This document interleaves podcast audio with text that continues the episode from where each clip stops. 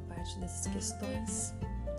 Número 1. Um, qual a diferença entre se impor às crianças e conquistar as crianças? 2.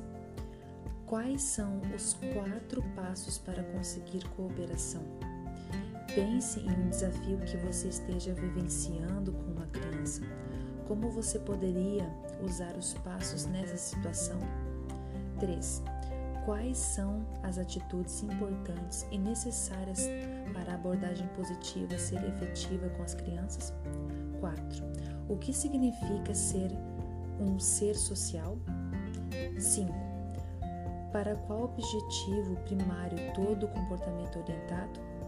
6. Por que as crianças frequentemente se comportam de forma contraproducente para atingir seu objetivo primário?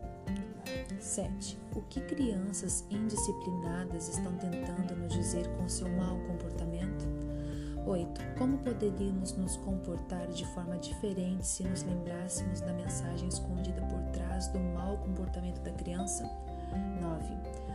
O que é responsabilidade social e por que é importante para as crianças desenvolvê-la? 10. O que Adler queria dizer com igualdade? 11.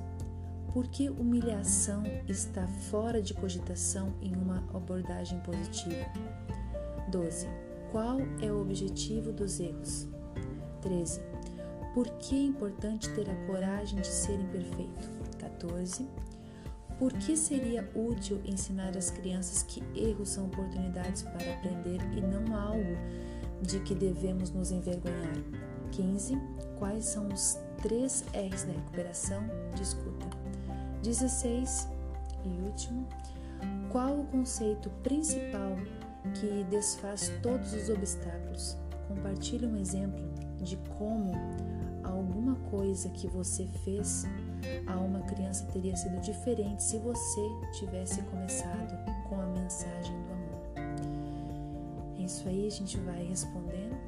Vamos marcar um dia, mana, pra gente conversar sobre todas essas questões, né, do capítulo 1 e do capítulo 2, pra, pra gente não, não acumular muitas questões depois, né? É, depois vamos lá conversar no, no Insta pra decidir isso, tá bom? É, foi muito bom ler esse capítulo 2. A cada, cada capítulo, né? Um aprendizado maior. E tá sendo muito importante para mim, tá abrindo a mente, tá, tá, tá maravilhoso. Eu tô adorando. Espero que tu goste também, tá bom? Beijinho e te amo.